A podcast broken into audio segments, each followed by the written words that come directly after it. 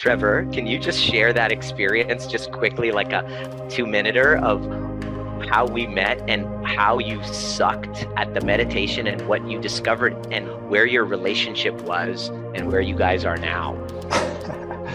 it's in the vision and it's already happening. But first time that we talked, I came to you to fix my life, right?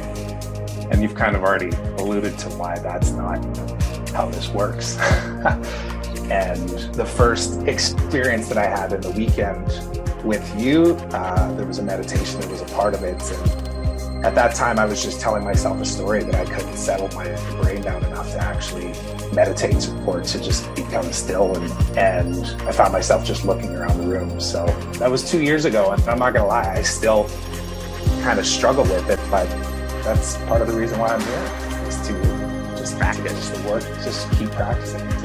Beautiful. Well, not only did your wife um, help heal her own attachment traumas, you did too. That was the beauty of it. You took on the work and you took on the responsibility, and it wasn't easy. And now you guys have a thriving business, and you decided to move and have two children later.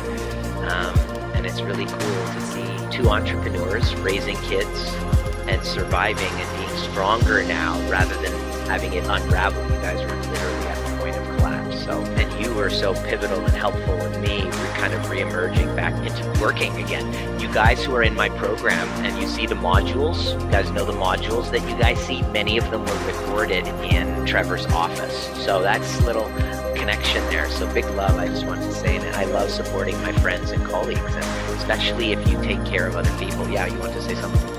Yeah, I just wanted to uh, just acknowledge you for that though too, because you mentioned it, but you, have done the work yourself to be the example for other people. And I think everybody that's here, um, maybe meeting you for the first time, I can tell you I've known Nima only for a couple years now, but the person that he was back then is a different person than today. So I'm proud of you.